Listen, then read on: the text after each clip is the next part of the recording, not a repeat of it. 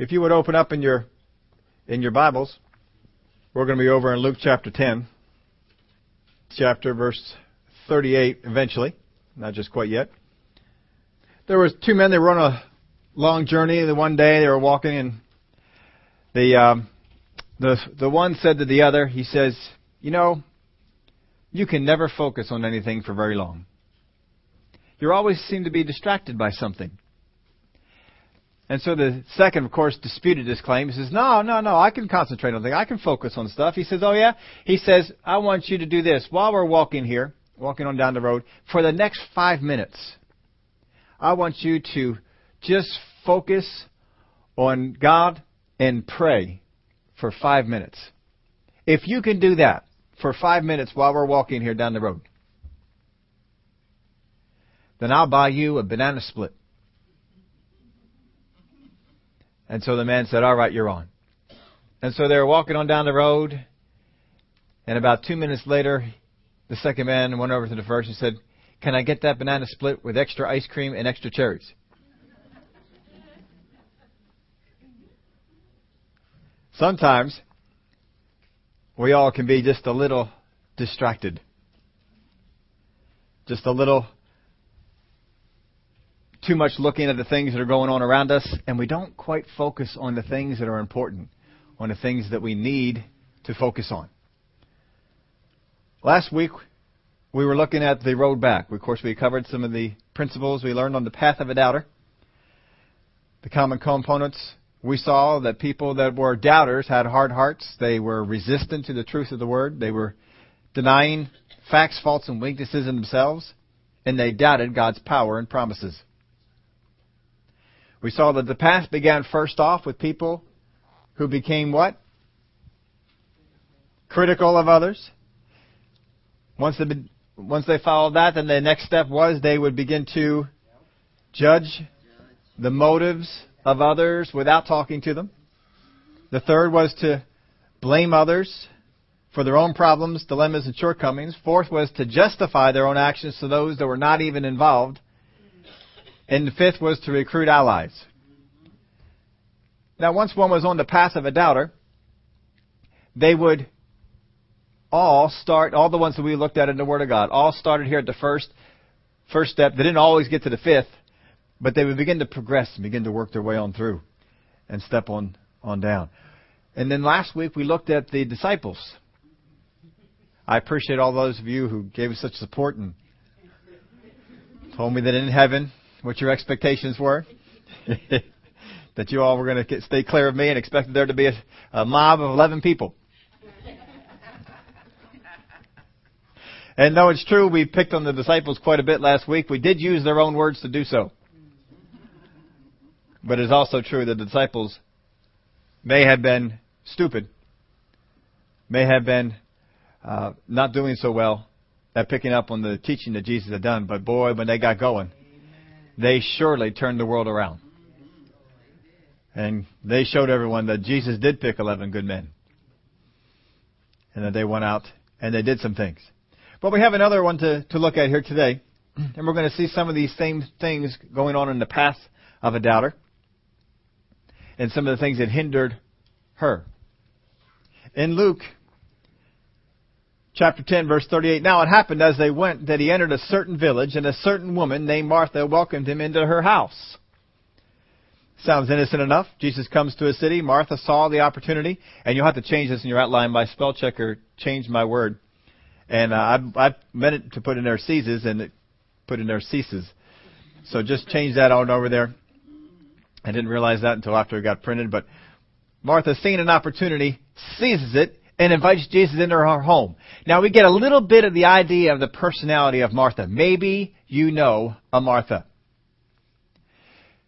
Martha saw that the big name preacher was coming into the city, you know, actually the village.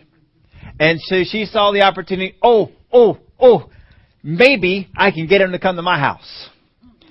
And so she gets out there, and before anyone else gets the opportunity to invite, because some of the people are, are thinking, oh, Jesus might have some things he needs to do first off when he gets here to the village and after he finishes those things or maybe he's he's uh, got a certain time he was supposed to be here for the meeting and they're kind of respectful of those things but not Martha. Martha is probably one of those people who just as soon as she saw Jesus it doesn't matter what Jesus was involved with, it doesn't matter where Jesus was going, Jesus needs to stop and listen to me. Jesus, Jesus, do you have any place you're going for lunch? Do you have any place that you're setting up for the meeting? Can I help you with that? Would you like to come over to my house? My house is open. We got a big, big area. We can hold at least, you know, 20, 30 people in there. Uh, would you like to come on over here? And so Jesus obliges and, and heads on over. Now, I don't know if this is a spur of the moment invite or if it was a, if it was known that Jesus was coming.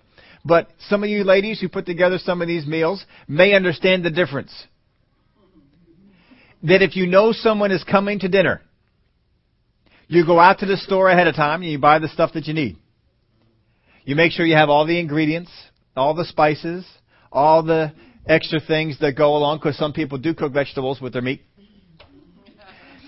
and you want to make sure that you have some of those and that they're all around and they're, and they're readily available. That you have some onions, that you have some garlic, that you that the house is clean, that you have places for people. Don't you begin to work on all these things and get all this sort of stuff taken care of? And then you also have those times when the, the husband was out with the guys and they all said, Oh, did you know the game was on tonight? Oh, really? Hey, your house is closer. Can we come over? Sure, my wife won't mind. And he comes on in, you know, with eight of his best friends. There's a difference between the meal that is planned and the meal that is suddenly thrust upon you. Now, Martha, it's not quite where, you know, the husband invited some people over. It's that she went on out, saw Jesus, invited Jesus, had him come on over.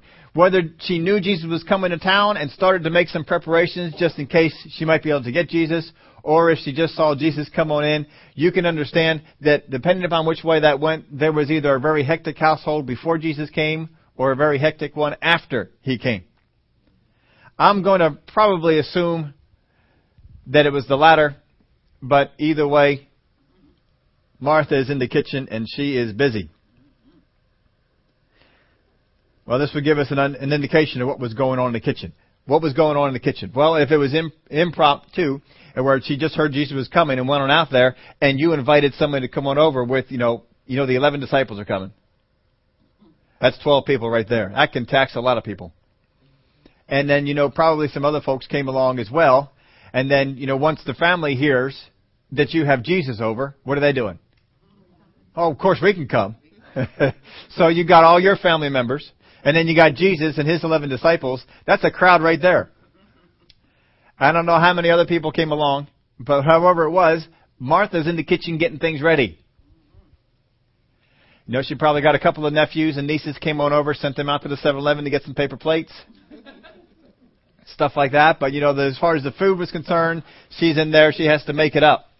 And so she's in there going along and making it. And you know, some of the family who came over, she saw some of them coming over, and oh well, surely Mary will come in and help me. And so this is what's going on in the kitchen. Martha's in there getting ready for the crowd. Now she can't blame anybody else for the crowd because she invited them.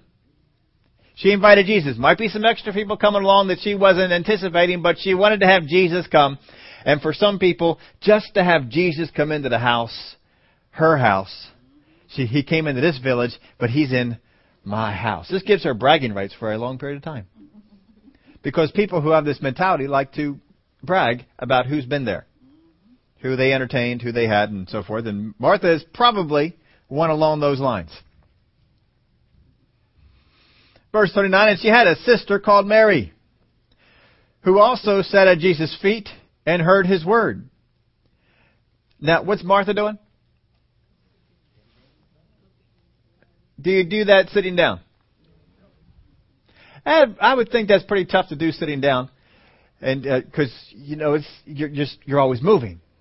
You got to move from the refrigerator to the stove. You don't just sit in any one one spot. You have to be moving around. And you know, if you're over here cutting, you got to be over there in the, the stove stirring. And if you after you stir, you got to go over to the refrigerator and get something out of the refrigerator, go back over to the countertop, prep something, go over to the stove and stir. I saw one of those neat little gadgets that comes on those um, Those things. Automatic stirrer. Holy cow. Almost ordered one. Except I'm not in the kitchen stirring much, so I'll have to see if my wife wants one of those automatic stirrers. I thought that looked pretty good though. You set that thing running up there and it just stirs your. That'd be all right. That could uh, that could help out. But uh, I know from you know just being in the shop, people a lot of times will come up to me and say, "Wouldn't it be better if you can just sit and stand?" Well, you can't sit and stand because the boards are long and you're walking to this side and walking to this side and and turning this and so you know you're always always up. And I imagine it's the same way for the ladies in the kitchen. The times I've been in the kitchen, I don't remember ever being able to sit. So Martha is in the kitchen, standing, and Mary is in the living room, sitting. Now, nothing bothers a person who is standing and working more than another person who is sitting, not working, sitting. That bothers some people. You know, if the all the guests come on over and, and crash in the house and they all go and sit in the living room to watch the game and start calling out, "Oh, I need another soda." That can get you a little irritated. I'm in here working, standing, working, and you're in there sitting. And so you can kind of get the idea of what's going on in the kitchen here. Martha's in the kitchen and she is going back and forth, coming to the door and looking out. And what's Mary doing? Sitting. Now, probably Martha is not looking at anyone else but Mary, because Mary is the only one she has the expect, expectation of that she would come into the kitchen and help. She's not expecting Lazarus. You know, she she grew up with the guy. He's not going to help. He's useless in the kitchen anyway. He would burn water. so that's not going to help us out. Lazarus is going to be no good at all. But uh, you know, there's Mary and and you know the disciples. None of them look like they could cook a thing. So we're not really looking in for them to to help out. But there's Mary. I know what Mary can do. Mary can cook. Of course, she's not as good as me. Martha would probably be saying because you know people of this personality generally know no one else is as good as they are. Even if you tried, they'll they'll talk to you. Y'all know people like this? They'll talk. Oh, that was so nice, and inside they're thinking, mine's far better. and you even know they're thinking that. You can even hear it in their voice. They're they're they're they're just going over how much better theirs is. So she had a sister called Mary who also sat at Jesus' feet and heard his word. So the, the idea here is that Jesus comes on in, and whether he meant to teach in the house or if people just started asking him questions and he started answering questions, it could be any of those kind of things. Because generally, if you get someone like Jesus in the room, you're not talking about the flyers. You know, you just that's just not the way you're going to go. You want to find out some things about because the time is getting close. What about the coming Messiah? What about the uh, end times? maybe? What about, you know, what the Pharisees are doing? What about what the Romans are doing? How should we respond to this thing? How should we do this? What does the word mean on this? And you'd be asking, you have all kinds of questions you can come, and Jesus is just sitting there. I mean, he's not doing anything right now, so we can just start asking him some questions, and then Jesus starts answering, and then one question, you know, leads into another question, and that question leads into another question, and before you know it, you have a full-blown teaching session going on. And here's Mary sitting at the feet, just soaking it all in. Maybe she even asked a couple of questions and Martha's in the other room. And what would be going through your mind if you had the personality of Martha? What would be happening here? Would you be thinking, Glory to God? I get to make dinner for all of these people. This is such a blessing to be able to be in here by myself and make dinner for all of these people. This is such a blessing. Oh, and I'm sure she is just rejoicing and giving thanks to God. And just, Father God, thank you for having Jesus come here to my house today. This was just such a neat thing. I mean, I didn't know if he would come, but I extended the invitation and he came and oh, this is so wonderful that Jesus is here. And you could see the big smile on her face. And she's sitting there saying, boy, and I'm, I get to do this all by myself. And everyone else gets to be out there and just enjoy what's going on. Can you see this happening with Martha? No. It's not happening with Martha. What's going on with Martha? How come I'm in here all by myself? I should at least have somebody, somebody else helping me. They could at least stir. They could at least cut some things. I mean, they could at least offer. No one even offered. I couldn't even turn anybody down. Nobody even came in, hey, is there anything I can do? No, no, no, that's fine. You just go in there and sit down and have a good time. I'll take care of it. Couldn't even do that. No, they all just left me and they sat in the house. I mean, he wouldn't be here if it hadn't been for me. I'm the one who invited him. I'm the one who went down and got him when he came into the village. I'm the one who said, Jesus, I got a place for you to come when you come over to my house. And Jesus said yes to me. He didn't say yes to Mary. He said yes to me. He's only here because I asked him. And who's the one doing all the work? Aren't these the kind of thoughts that were probably going through Martha's head? And this just puts you in such a great frame of mind, doesn't it? You are just so ready to receive miracles, to receive the Word of God. You are just primed and you are ready, aren't you? oh my. There's Mary, sitting at Jesus' feet, hearing the word that Jesus is teaching. Hearing the word that Jesus is teaching. Verse 40 But Martha was distracted with much serving, and she approached him and said, Lord, do you not care that my sister has left me alone to serve? Therefore, tell her to help me. now, she says a whole lot in that one little sentence. Mm-hmm. First off, she tells us that she's been meditating on this for a while. Because the previous words of Jesus was, Will you please come to my house? I ha- I'll fix up some food. I'll make an area for you. She's just making it as inviting as possible. And somehow we got from that place to, do you not care? You know, that's a, that's a big gap. It takes a little while to get there. So this has all been going on and I mean, Jesus just having a good old time teaching the word, answering people's questions, or however it was that they were set up in this thing, and all of a sudden, here comes Martha out of the kitchen. Well, she's come out of the kitchen before, moving stuff, taking things out. We didn't think much of it. Here she comes out of this this time, but this time she got her hands on her hips. and she looks over at Jesus and says, uh, she said, Lord, do you not care that my sister has left me alone to serve. Now, how many of you know if you meet somebody, I don't know if they, this is the first time they met them, but you know, the relationship either way is kind of young.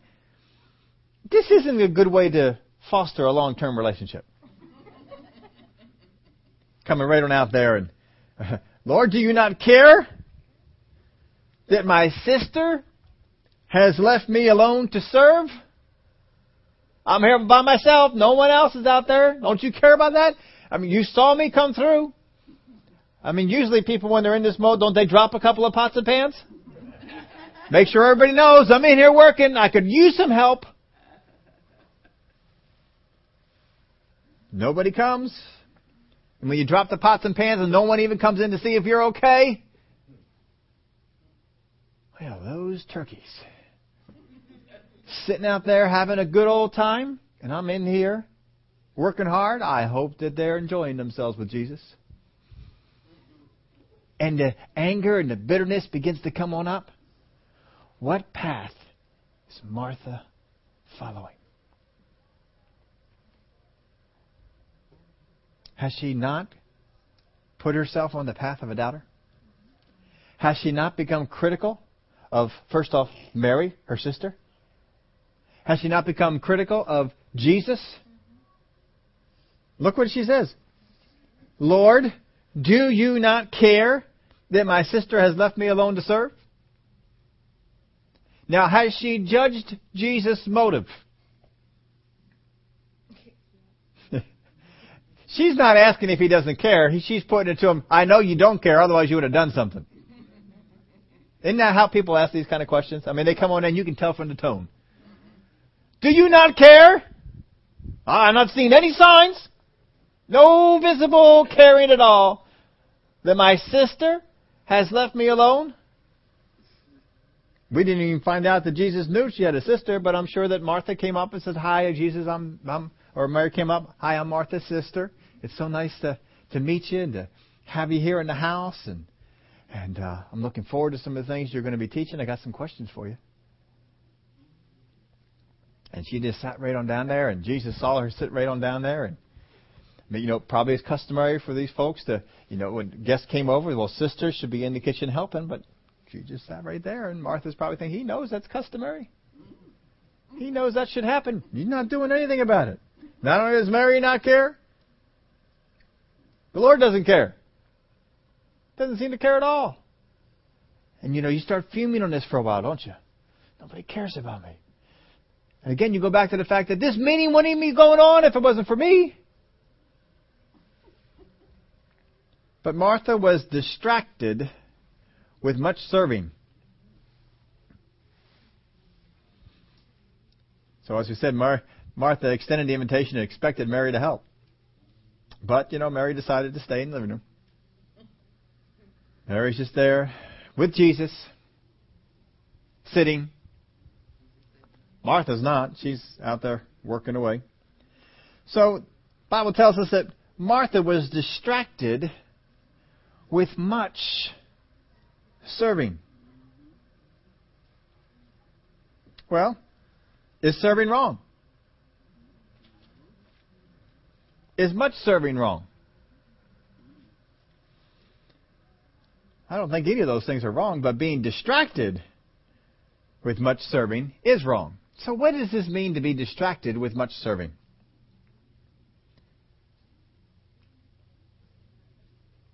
I looked up some things to some people who had done some some work, like Martha. Isn't Martha doing work? She's doing work to get this meeting going on.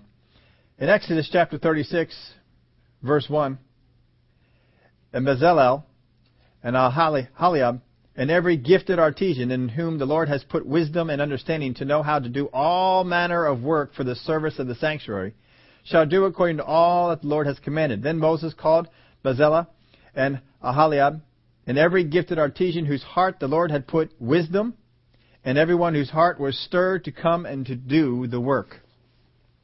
So they went out there and they got some of these guys, but they got guys, and, and you'll notice this a lot when people go out and recruit in the Bible workers for projects. They got ones that were, and the Word of God tells us all these things. First off, gifted, had wisdom, and understanding. Because I looked at quite a few of these things, and I noticed those three things constantly coming up. That they were gifted, they had understanding, and they were skilled, or uh, had wisdom. So here we have this situation where they're called to come on in, and they did the work that was needed. In 1 Kings 7:14, he was he was the son of a widow from the tribe of Naphtali, and his father was a man of Tyre, a bronze worker, and he was filled with wisdom and understanding and skilled in working with all kinds of bronze work. So he came to King Solomon and he did what? All his work. Now this is whose whose work? Solomon's. How much bronze work do you think Solomon had to do? Oh, my. He had bronze everywhere. If it wasn't gold and silver, it was bronze all kinds of places. I mean, there's some places you just don't want gold and silver. You need a little bit more strength, and so you put bronze in there. It looks nice. It's, it's looking good. He came in and did it all. Think he was busy? Well, how can I tell if I'm distracted with much serving? Because it doesn't seem to be that uh, it's a problem to do much work.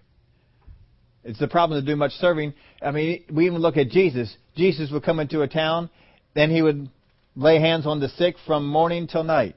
He would teach them from morning until night. He would teach them all day, he would say. And constantly we see this going on. So much so that he would withdraw at the end for to, to get some rest and he would go away and, and pray and build himself up. He was constantly uh, ministering to people, serving to people, teaching to people. If he's not being bombarded by the Pharisees and the Sadducees, then people are asking him legitimate questions or bringing people before him for healing and such. So, what are some of the warning signs? Well, one, this is a real easy one. If you are distracted with much serving, I can't just sit and hear the word. if you can't just sit and hear the Word of God without your mind going to all different kinds of places and doing things, guess what? Might be a sign that you are distracted with much serving.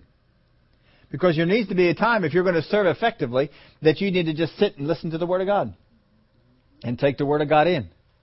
If you can't do that without being distracted by, a, well, I need to do this for so and so, and well, I should be over here doing this, and no, that's get those things out of your head. Mary is not bothered by all the clanging going on in the kitchen, by all her sisters' hints to come on in. I'm sure that there's a couple of looks that were exchanged, as sisters would do. You know those uh, telepathic communications that they would send one sister to another. So, see, women can do that. Women can send messages and, and no words be done. Whereas guys can send messages differently. We and we do. We send messages very, very effectively. Just uh, we we don't involve our thoughts. They just there, there's no thoughts involved. We don't try and, and transmit the thought to one to another. Uh, most times we don't even talk because there's really no reason for that. Guys just have a way that if they're working together can communicate with no words, no thoughts. It's just communicating. You'll, you'll, you'll see this very often if um, if if two people are you know two guys are moving a sofa I've moved a sofa with a couple of guys before, and you have uh, one guy on one side, and then one guy on the other side. And you know how you know you come up to the door and you got to turn the sofa. You know it, it, it's if if two women are moving the sofa, you're probably okay. If two men are moving the sofa, you're still probably okay. But generally, if a man and a woman try and move the sofa, there's a problem. Now, it's not always this way, but it can be this way. Because sometimes, you know, the guys were used to guys being on the other end, and when you're carrying the sofa, you know how two guys know which way to turn the sofa? One of them turns it. That's right. That's what happens. We don't say, do you want to go right or left? We don't do that. We just, one of us turns it, and the other one just, oh, we're turning this way. no words, nothing. We just go. Now, the women may ask each other or may use telepathy and they, they tell each other what they're going to do. But either way, they know what they're doing when they come up to the door and they, they turn the thing just fine. But you know, when the, the, the man and the woman come together and they're trying to move the sofa, the man may give the signal that he's used to and turn the sofa and they'll hear, what are you doing? right? Come on, anybody ever done that? Or the woman sends the signal and the man's not picking up, what are you doing? We don't, we don't, we don't understand it. We don't hear it. Now, you know, if you've been married a long time, you get to know each other. You can probably figure out how to how to send those those things out. Hopefully, hopefully you've done that. My wife and I have moved a number of things, and we're still married and doing just fine. but you know how these things can come up, and uh, and and these things can go on. But you know, Martha is communicating things to Mary. However, they have learned to communicate with each other. And she is sending messages and letting Mary know, I'm expecting you here in the kitchen. If you were Mary and the sister of a person in the type that Martha is, would that distract you? Would that distract you from gleaning what Jesus is teaching? You could have a problem with that. See, you need to be able to just sit and hear the Word. You need to be able to just sit and hear the word and listen to the word and not be distracted by all the things that are going around. That's what you need to do. Make sure. I mean, every week you should be spending time listening to the word. And my wife and I, we stay pretty busy. But she's always got time to go in there and to, and to pray and to listen to Jesus. Got time. To, she's she's got an iPod now that that works. and we put some stuff on it, and she's going around the house now with the headphones on and the and to listen to stuff, and she's enjoying all, all, the, the things. But she's always been one who wants to hear the word. If we go on a long trip, you know, well, the first thing is we ha- we load into the car the word. We want there used to be tapes. Now it's in CDs. Now it's just MP3s. Just uh, make sure you got the iPod loaded up, all kinds of new stuff, and and we're good to go. You need to be able to just sit and hear the word. How did you do this past week? Just sitting and listening to the word. Did you pop on some word to listen to some things? How were you at listening to the word? Well, that's the first thing. But you can't sit and hear the word anymore. You've always got so many things popping in your head, distracting you. Well, then probably you are distracted with much serving. How about I get mad at others who do? How many times you ever seen somebody and they do get to sit and listen to the word and you get mad at them? That may be a sign that you are distracted with much serving because you want other people to get in here and start to serve the way you are. I make excuse, excuses for my need to always work for Jesus. Make excuses. Well, I need to just do. Well, no one else is doing. Well, I need to. Nope, you need to take some time off just to go away for, you know, five, ten, fifteen minutes, 30 minutes praying, listening to the Word, doing some things, spending some time reading the Word. You don't always need to just work for Jesus. And hardly worship, pray, or fellowship with Him.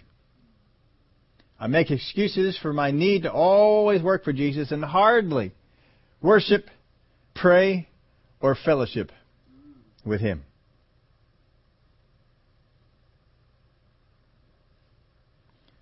And the fifth warning sign that I wrote down here for you is Jesus does many things that I don't understand and I get mad.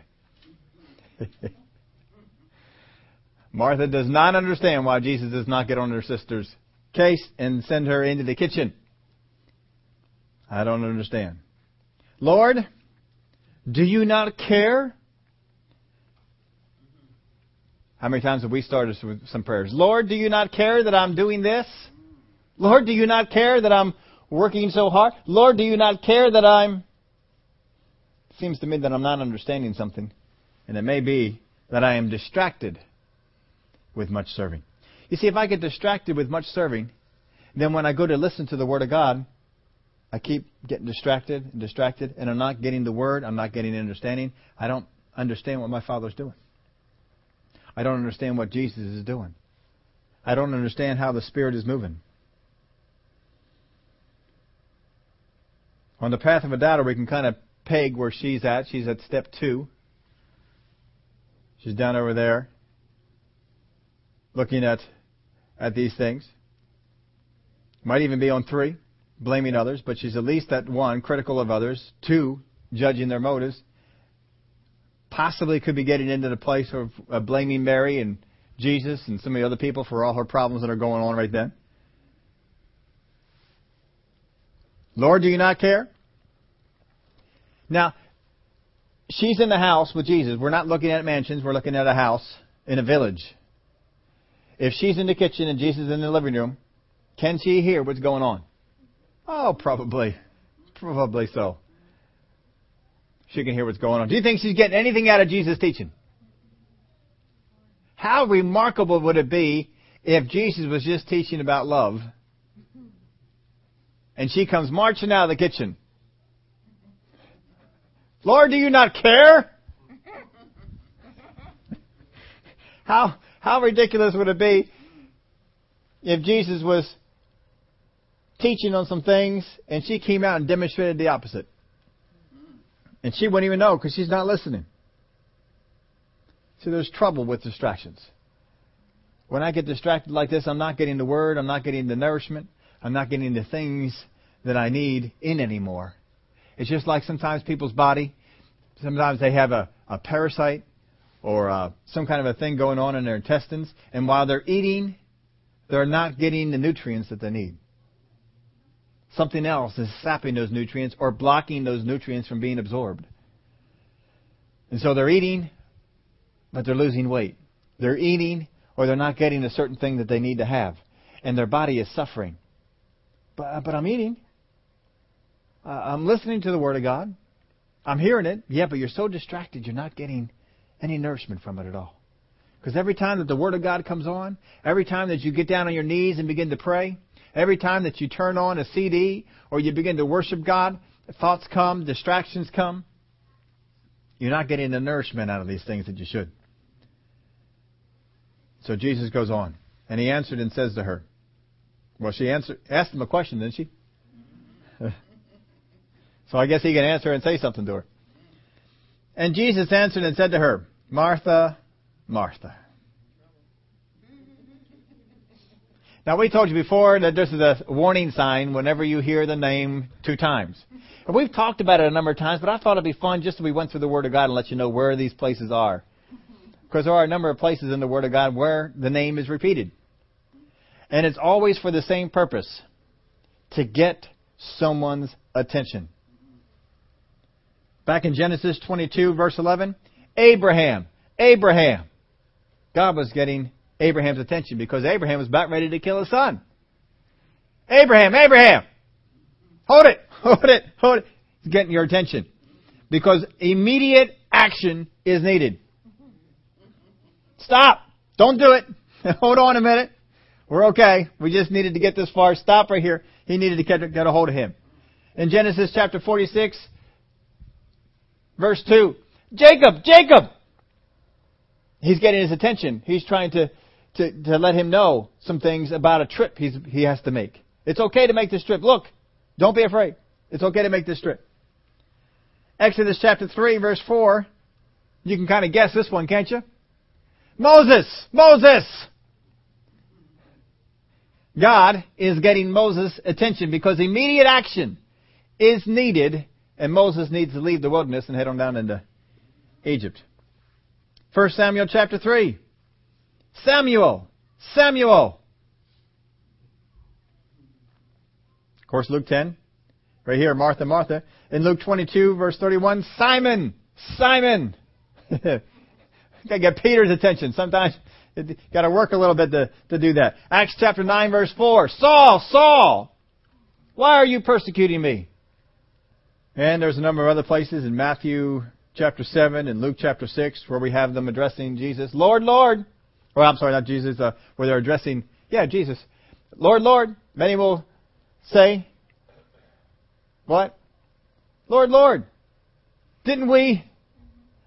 See, they're, they're trying to get his attention because immediate action is needed. We are in the wrong place. Lord, Lord! hold on, hold on. We're in the wrong spot. We're not supposed to be here. We, we did things. Even Jesus, when he was on the cross, cried out, Eloi, Eloi, my God, my God. And then Jesus, when he came to Jerusalem for the last time, he said, Jerusalem, Jerusalem. See, whenever in the Bible the name is called out twice, your attention is needed because immediate action is required. Immediate action is required. Martha, Martha. What's he saying? Give me your attention because immediate action is needed.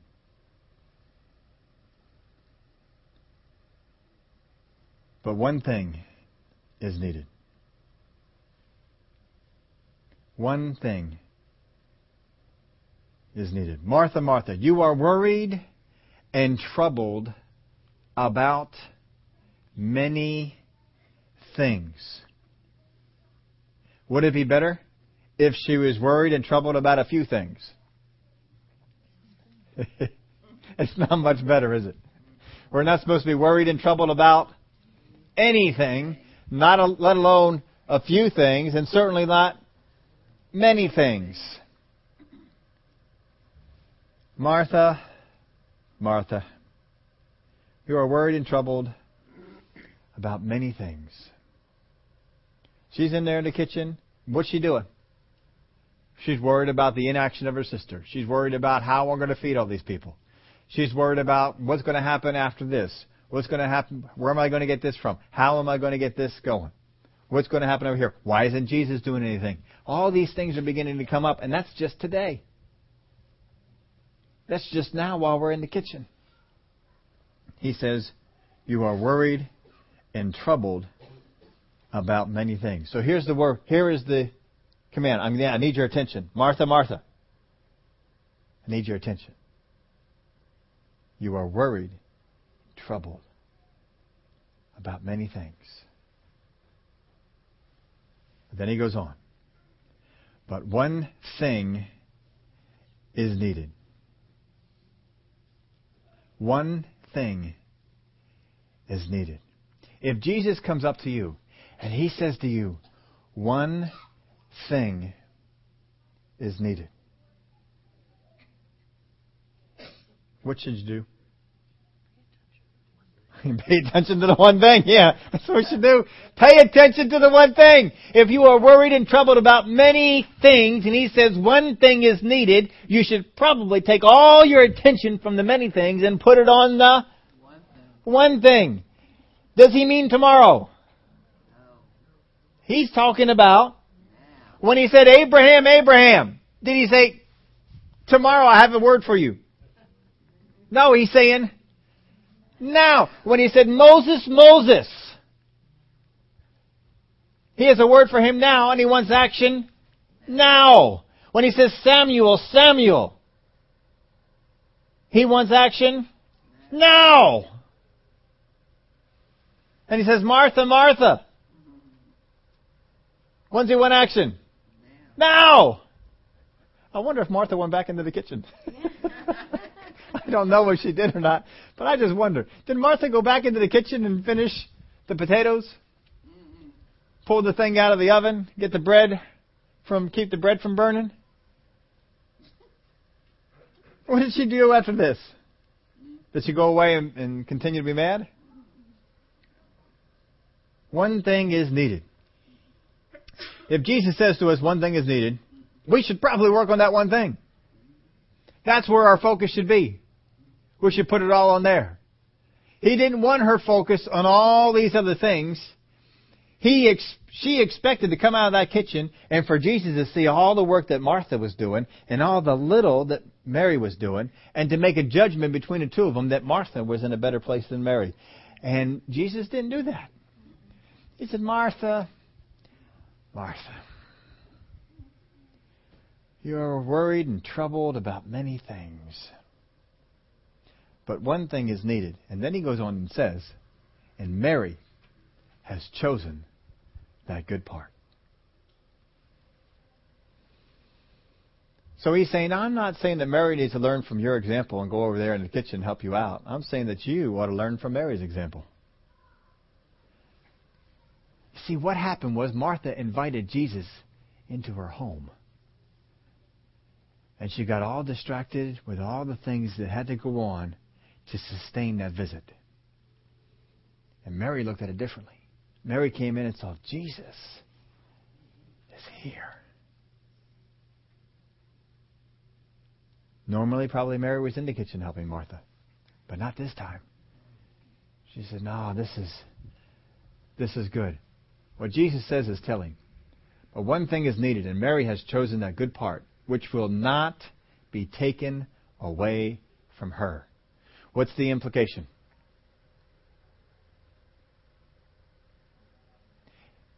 If he's comparing Mary with Martha, what Mary has is not going to be taken away. What's Martha got? Something that will be taken away. What is Martha pursuing that will be taken away, and what has Mary pursued that will not be? Martha pursued to have Jesus in her house. This is going to be good. Martha wanted Jesus to be in the house. Oh, if I can get Jesus into the house, this will be good. She'll probably have bragging rights on this for a good long time. For because for Martha, the honor was having Jesus in her home. For Mary, it was not the same thing. For Mary, it was different. For Mary, it was having his words in her heart. Because eventually, folks, Jesus is leaving. He's not staying here. He's here for today. He's here for lunch. He's here for dinner. But then he's leaving. He's going on to the next village. What Martha pursued, she would eventually lose. Because Jesus would not be in the house anymore. But Mary pursued something that would never be taken away. Because even when Jesus leaves the village, the words that Mary absorbed would not go anywhere. One thing it says that she was lacking. One thing. What Mary went after was the understanding of the words of Jesus. In Psalms chapter 119, verse 130, these are not in your outline, you can write them in there if you want to. Psalm 119, verse 130 and 31. The entrance of your words gives light, it gives understanding to the simple. I opened my mouth and panted, for I longed for your commandments. The entrance of your words gives light. The entrance of your words gives light. It gives understanding to the simple.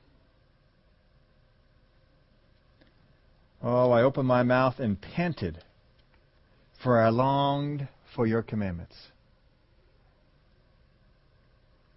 In Matthew chapter 5 verse 13, you are the salt of the earth, but if salt loses its flavor, how shall it be seasoned? It is then good for nothing but to be thrown out and trampled underfoot by men. You are the light of the world. A city that is set on a hill cannot be hidden. Nor do they light a lamp and put it under a basket, but on a lampstand, and it gives light to all who are in the house. Let your light so shine before men that they may see your good works and glorify your Father in heaven. You have been given light of the Word of God. And you're called to let those light, that light be a light to the world. The understanding that you have of the Word of God should never be kept to yourself.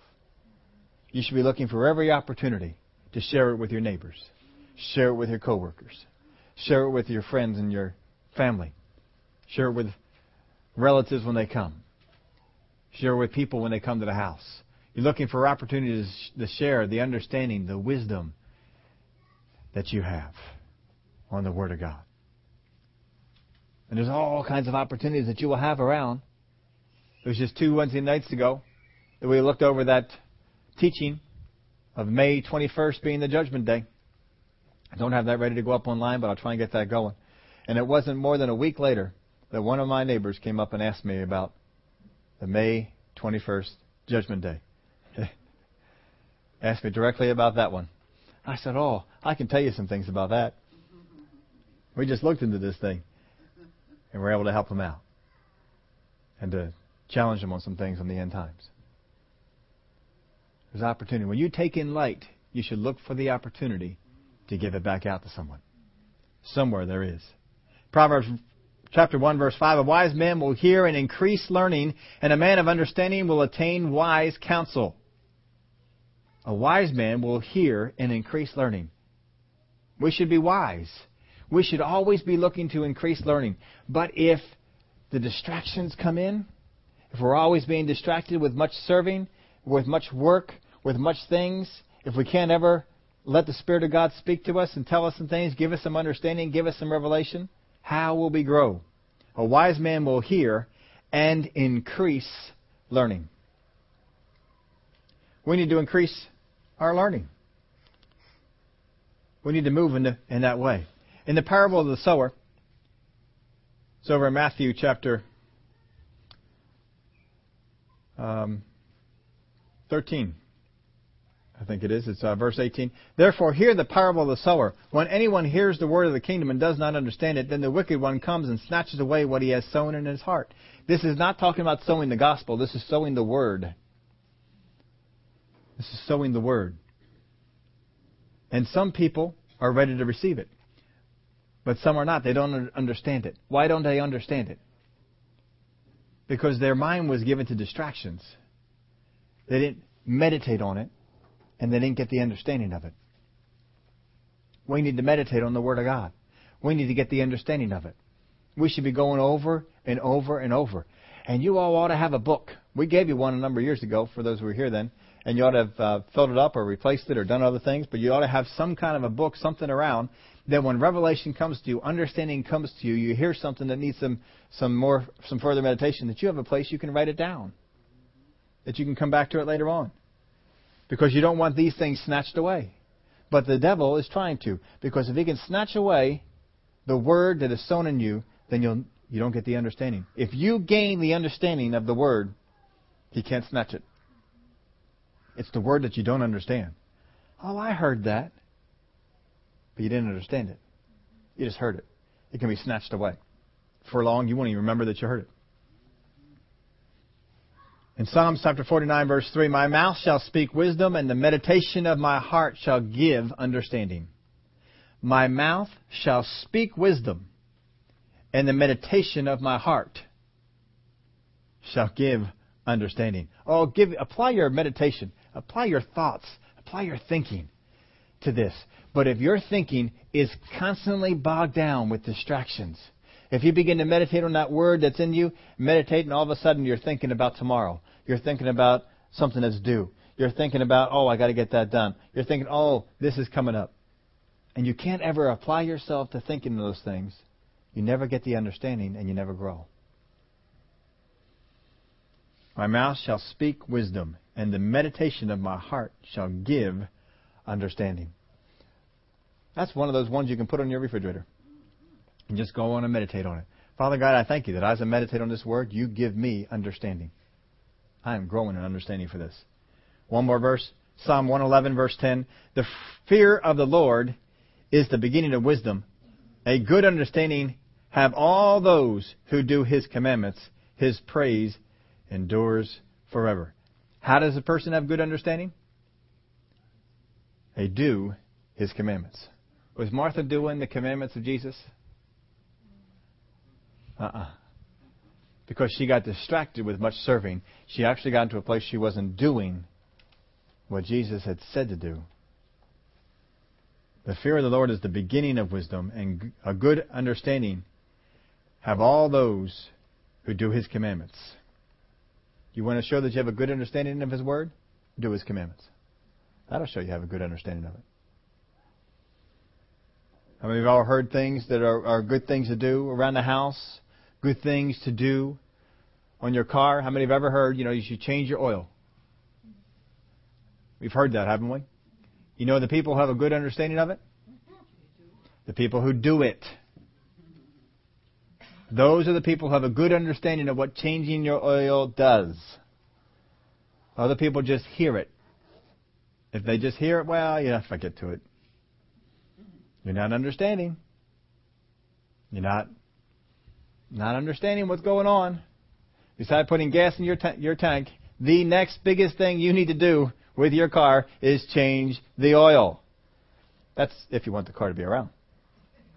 If you don't care if the car lasts long, then do what you want. A good understanding have all those who do his commandments. When God says, Thou shalt, you need to meditate on this. Don't worry. Who are the people who really understand that? The ones who do it. If I go around worrying, being fretful, not focused, what am I doing? And not His Word. If I'm distracted with many things, I'm not doing His Word. Jesus can come up to me, Steve, Steve. One thing you lack. One thing you don't have. One thing you need to focus on. Remember the rich man came to Jesus? What must I do to be born again? He, he just short on one thing. It gave him one thing to do. He was disappointed because he couldn't do it. For Martha, the honor was having Jesus in her heart. For Mary, it was having his words in her heart. Do you honor having the words of Jesus in your heart? Do you meditate on them? Do you give them your focus and your attention? If you do, you won't be like the disciples who led teaching that they got over and over and over again completely slipped their minds when they were in the midst of his death and resurrection. When they were there on the third day and still didn't get it. You won't be like one of those if you meditate on his word and get the understanding and then go out and put it to work and do it. So many things the Word of God has been here to teach us. So many things that has been put on the inside of us. His Spirit is helping us to understand these things. Glory to God. It is good. Would y'all stand up with me?